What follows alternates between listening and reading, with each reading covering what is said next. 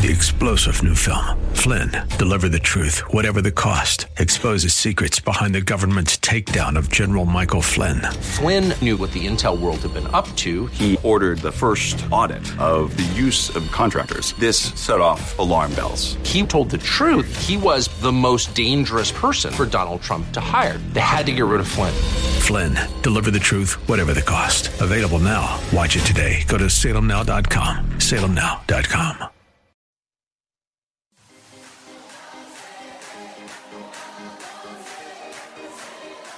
Welcome to Let Us Reason, a Christian Muslim dialogue with host Al Fadi.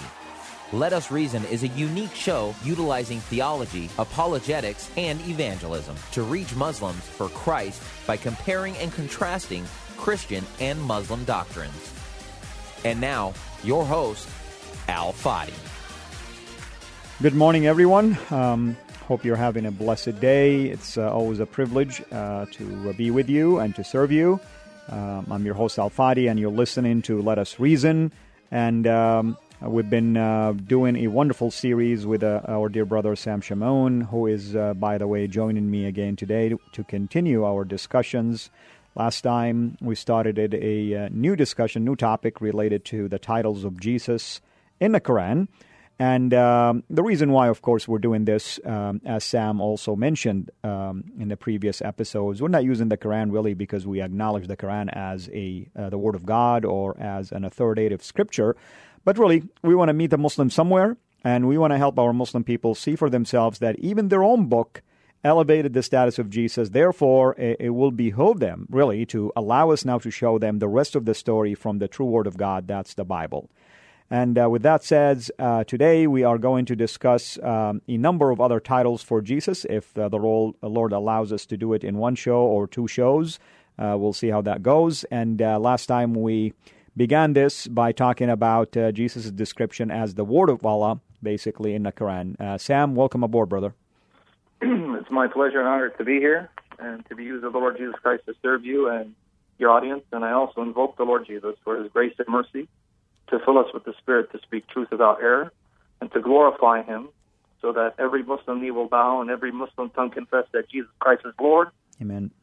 To the glory of God the Father for their salvation, and that Christians will be strengthened for the glory of Jesus Christ. So may the Lord Jesus have His way with us. So again, good to be here. Thank you, brother. So uh, why don't you, uh, first of all, brother, just tell people uh, right off the bat how they can get a hold of you, contact you, and hopefully prayerfully bless you as well. Yes, uh, they can go to the main site that that I write for, Answering Islam. Now you can go to answering-islam.org or answeringislam.net. And I also started a blog of sorts called answeringislamblog.wordpress.com. Answeringislamblog.wordpress.com. They can find my latest articles on that blog before they appear on the main site. They can also find me on YouTube by doing my name and and in those websites, they'll find my email address if they want to partner with me prayerfully and financially. So I encourage them to go because there's tons of articles. We're only scratching the surface. Um, tons of articles that go really in depth on these issues for the glory of Jesus Christ. Amen. So, brother, um, uh, take it from here. Last time, uh, as I mentioned, we talked about one of those uh, titles uh, that Jesus is the Word of Allah. Uh, you know, and, and that really, in and of itself, um, should trouble a Muslim because uh, to call him the Word of Allah, there is some divinity already uh, applied to his nature. Yeah, as we said last time, because again, in just a real quick uh, summary, we looked at several verses of the Quran, and I'll mention them for the benefit of the audience to go back and cross-reference. Uh, chapter 3, verse 39, and chapter 3, verse 45, those passages speak of John the Baptist Yahya being sent to confirm a word from Allah. And in 45, we are told who that word is. The word of Allah, the word from Allah, is the Messiah, Jesus, son of Mary. So, as a side note, here we see the Quran confirming John the Baptist as the forerunner of Christ. So, Lord willing, we'll revisit that issue a little later if we have time. But those two verses, we are explicitly told that Jesus is a word from Allah, that John the Baptist was sent to confirm a word from Allah, which later on is said to be Jesus the Messiah. The passage that we were unpacking was chapter 4 of the Quran, verse 171. The chapter of woman, 131, there it ascribes the following qualities and titles to Jesus. It says, O people of the book, do not exaggerate in your religion, right? Do not go beyond the bounds of religion and speak nothing but the truth about Allah. It says the Messiah, Jesus, the son of Mary, the apostle of Allah, was his word which he conveyed or cast down to Mary and a spirit from him. So notice, he's the Messiah, he's the apostle of Allah or God, his word, the word of Allah or the word of God, which he cast down to Mary and a spirit from him. Now, we're talking about the implication of the word of Allah, that, that phrase given to Jesus. If he is God's word that was cast down to Mary, that affirms that Jesus had a pre-human existence because he existed with God or Allah before he came down to Mary, and he existed as his word. And as I stated last time, Mm-hmm. God's word is eternal, uncreated, because at no point in God's existence was he devoid of his word, his ability to communicate and express himself. God's word is eternal because God eternally possesses the ability to express himself. Well, if Jesus is that word, and he was with God before he came down to Mary, that affirms not only his pre-human existence, but the fact that Jesus is also eternal by nature. This is further confirmed by the other title. We didn't spend much time discussing that, but here again it says a spirit from him. Notice, a spirit from him. Ruchen min. So he again affirms that before Jesus came down to Mary, he existed with Allah, with God, as a personally distinct entity who proceeds from him, and while he was with Allah, with God, he existed as spirit. So catch it. The Quran is affirming that Jesus, in his divine origin or heavenly origin, existed as spirit, not flesh, because that makes sense. He took flesh when he entered the womb of his blessed mother. So what you have here is a Quranic echo of the prologue of John, where it says, In the beginning was the Word, and the Word was with God, and the Word was God, and the Word became flesh. He wasn't always flesh, but he became flesh at a point in time. Moreover, in 1 Corinthians 13 45, the blessed Apostle Paul identifies Jesus Christ as a life giving spirit. So here you have affirmation, New Testament affirmation, for Jesus being the Word of God, who at some point in time became flesh. And because he's the Word of God, because he's divine, and his divine nature, he is spirit. So he's a spirit that came forth from the Father as the Father's word, as the Father's self expression to become a human being from his blessed mother. And you have that echoed in chapter 4, verse 171. So do you see that, brother? Absolutely. And uh, I just want to direct the people also to this. Uh, the Quran actually does confirm in this very verse, in chapter 4 of the Quran, Surah An Nisa, the woman, uh, verse 171, does confirm the incarnation because if he's a spirit, as Sam mentioned, meaning in his pre incarnate state, and he was with Allah, uh, obviously that uh, shows us the pre existence and the divinity in terms of his nature. But even set that aside, the very denial that uh, Jesus is God incarnate, the Quran actually goes totally against the Muslim understanding and confirms actually the Spirit who existed with Allah, the Word of God who was with Allah, part of Allah, representing Allah, became flesh by the fact that he was given to Mary, breathed into Mary, and appeared as a child. Yep, exactly. And I want to uh, further elaborate on what you just said. I am not denying that the Quran condemns belief in the deity of Christ. It actually does in several places, albeit it misrepresents what Christians believe. So to be fair to the Quran and not butcher it, let me give the references where it clearly condemns those who say that Jesus is the Son of Allah or that Allah is the Messiah, the Son of Mary, which again misrepresents what Christians actually believe, but we can elaborate that in future shows. But again, the references. Chapter 5 of the Quran, verse 17, and chapter 5, verse 17. Chapter 5, verse 72, we are told that they are disbelievers. They are unbelievers who say the Messiah. Oh, I'm sorry. Again, I'm thinking Christian theology here. I'm correcting the Quran as I'm uh, mentioning it. It's funny. It actually says they are disbelievers who say Allah is the Messiah, the Son of Mary. Now, Muslims tradi- traditionally have taken that to mean that Christians are unbelievers for saying that Christ is divine, fully God, distinct from the Father, one with Him in essence. But that's not what the Quran actually says. And we can visit that later on, Lord willing, to demonstrate that even that formulation is a mistake. But with that said, chapter 9, verse 30, we are told that the Nasara are under God's curse. The Nasara is the Arabic term used to describe the followers of Jesus. And again, that too is worth a show. Why does the Quran call us the Nasara? But again, the future session. There it says Nasara, those who follow Jesus, i.e. the Christians, are under Allah's curse and Allah will fight them for saying that the Messiah is the Son of Allah. So the Quran does deny that Jesus is the Son of God. It even wants to deny, albeit incorrectly, that Jesus is divine.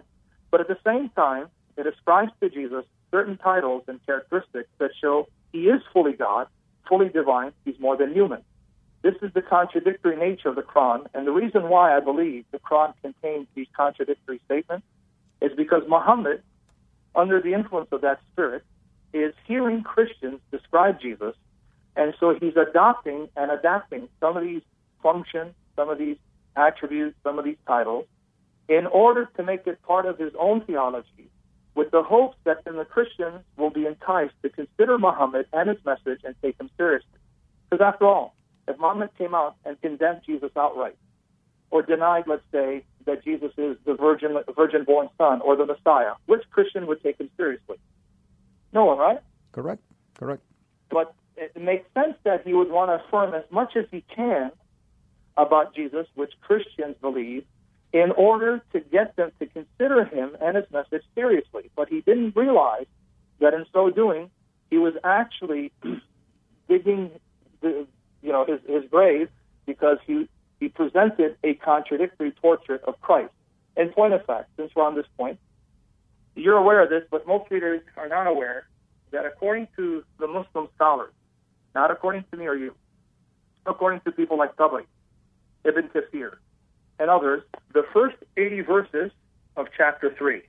Chapter 3 of the Quran is called the chapter of the house of Imran. Imran supposedly being the name of Jesus' maternal grandfather, the father of Mary. And we'll talk about that in a minute.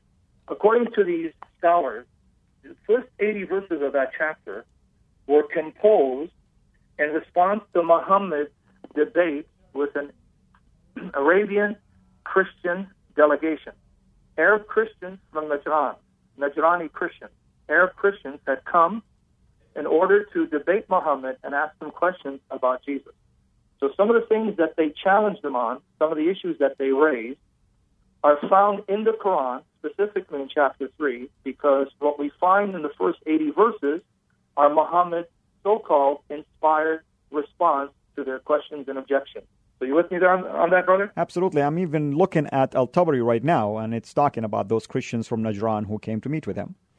Now, he confirms that the first 80 verses were composed to answer their objections. Now, why is that important? Because even Ibn Kathir will admit this, that verse 7 of chapter 3 of the Quran was composed in order to disarm Christians of using the Quranic statements in support of Jesus' deity against Muhammad. Now, let me read that, and then I'll break that down. Let me read what the passage says. It is he who sent down to you, Muhammad, to thee the book, wherein are verses that are clear, and they are the mother of the book. So this book contains clear verses. Those verses are the mother, meaning the very foundation of the book. And other passages are ambiguous. Um, ambiguous, meaning not so clear. Now watch this. As for those in whose heart is swerving, they follow the ambiguous part, desiring dissension and desiring its interpretation. And none know its interpretation save only Allah. And those firmly rooted in knowledge will say, We believe in it. All is from your from our Lord, yet none remembers, but men possessed of mind. Now let me explain what this passage is saying and its relevance to the contradictory portrait given of Jesus in the Quran.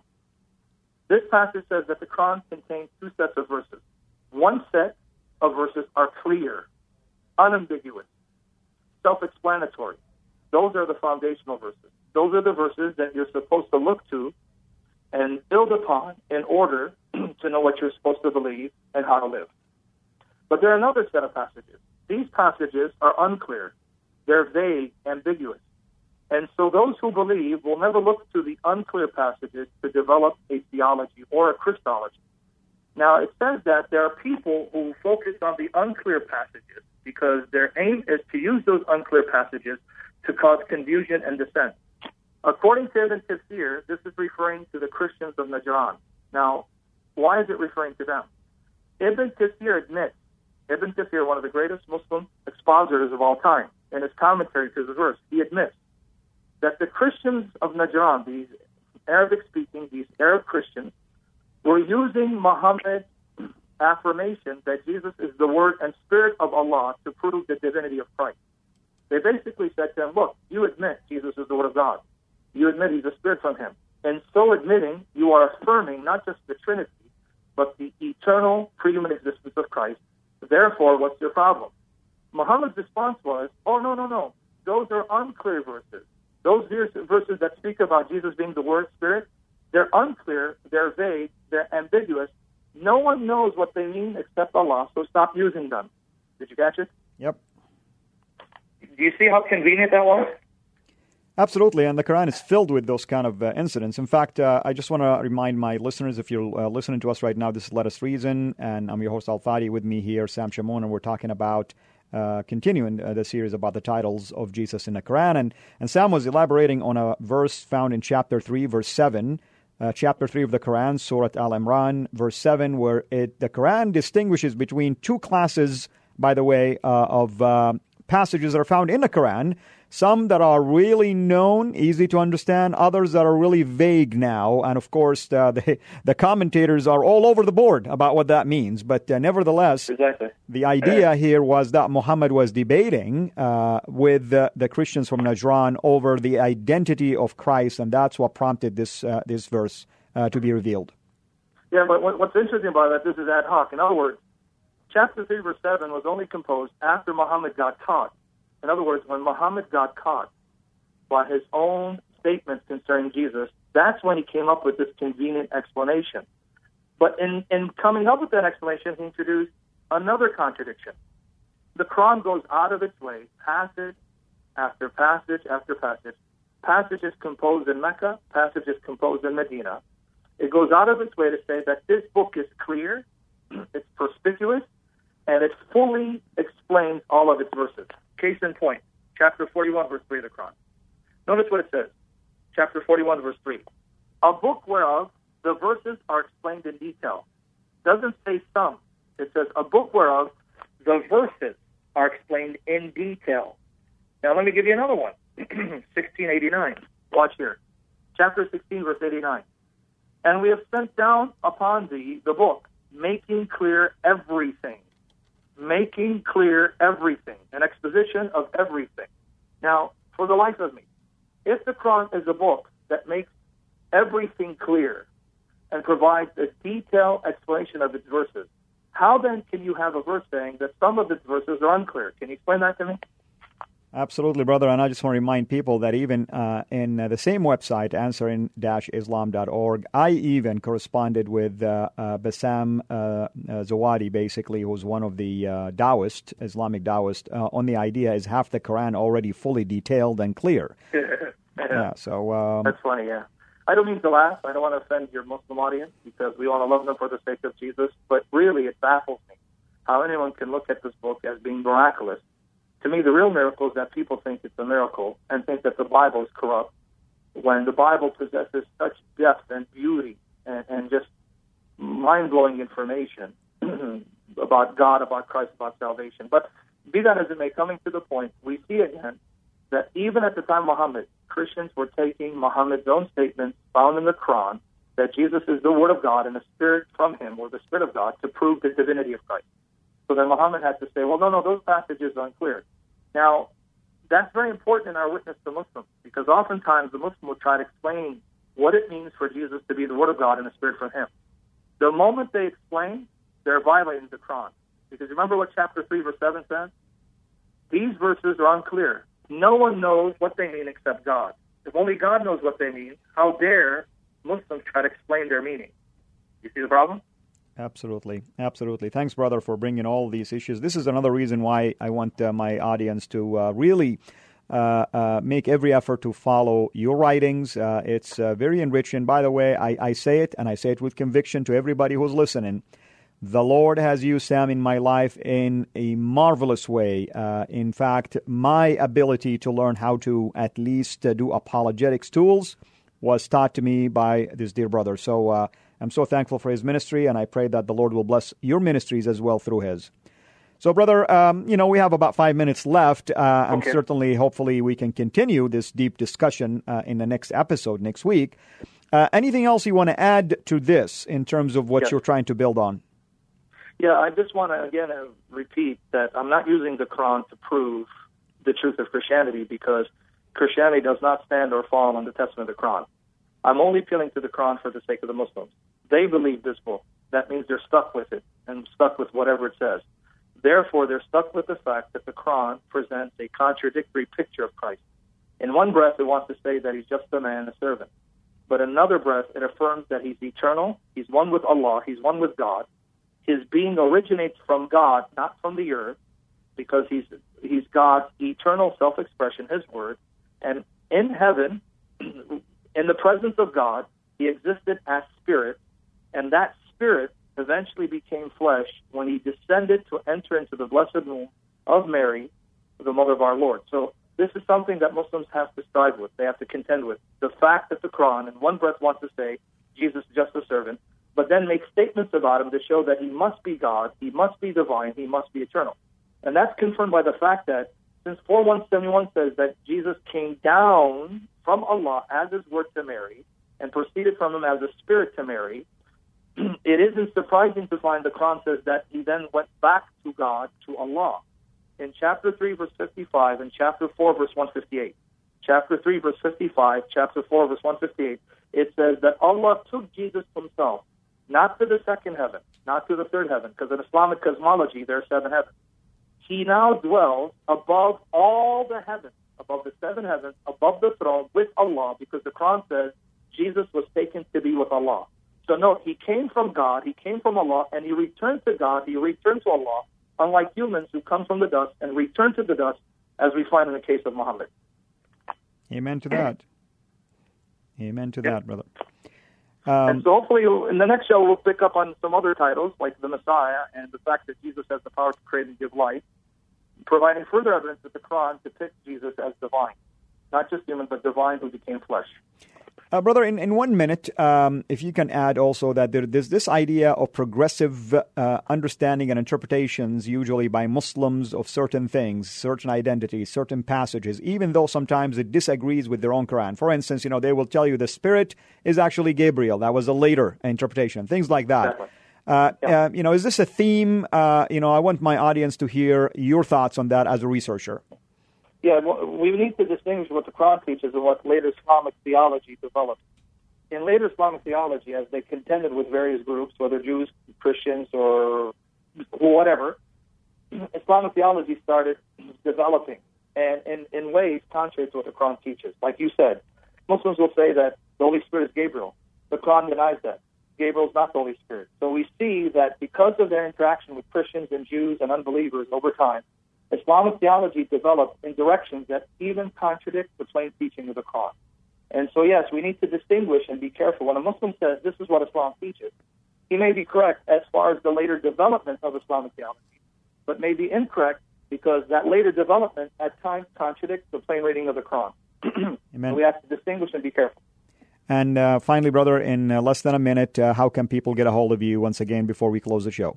Yep, they can go to answeringislam.net or answering-islam.org, look at individual authors, find my name, Sam Shamoun. They'll find the majority of my articles there and my email, so they can contact me via email. And they can go to my blog, answeringislamblog.wordpress.com, answeringislamblog.wordpress.com, and look for me on YouTube. Put Sam Shamoun, you'll find all my lectures and debates, as well as Muslim attacks on YouTube. So, and please do pray that God will continue to sustain me, my family, for His glory, fill us with the Spirit to be holy in love with Jesus, and finish the work that He began in us for the glory of Christ. Amen, brother. Thank you so much. And if you're listening to us, you've been listening to Let Us Reason. And I'm your host, Al Fadi, and with me here was Sam Shamoun. And as we approach the close of our show, I really encourage you to listen to this episode and the previous ones just by visiting my website, cirainternational.com. CIRA, that's C as in Charlie, cirainternational.com. go to the archive in there uh, for Let Us Reason. And uh, of course, you can uh, learn about what we do and uh, watch uh, many of our videos and apologetic videos and teaching seminars and, and all that kind of uh, good stuff that the Lord um, has blessed us with to be able to reach out to the lost. And at the end of the day, we pray for our Muslim people that they will have their eyes open and they begin to realize that Jesus is the Savior. Until we meet again, have a blessed week.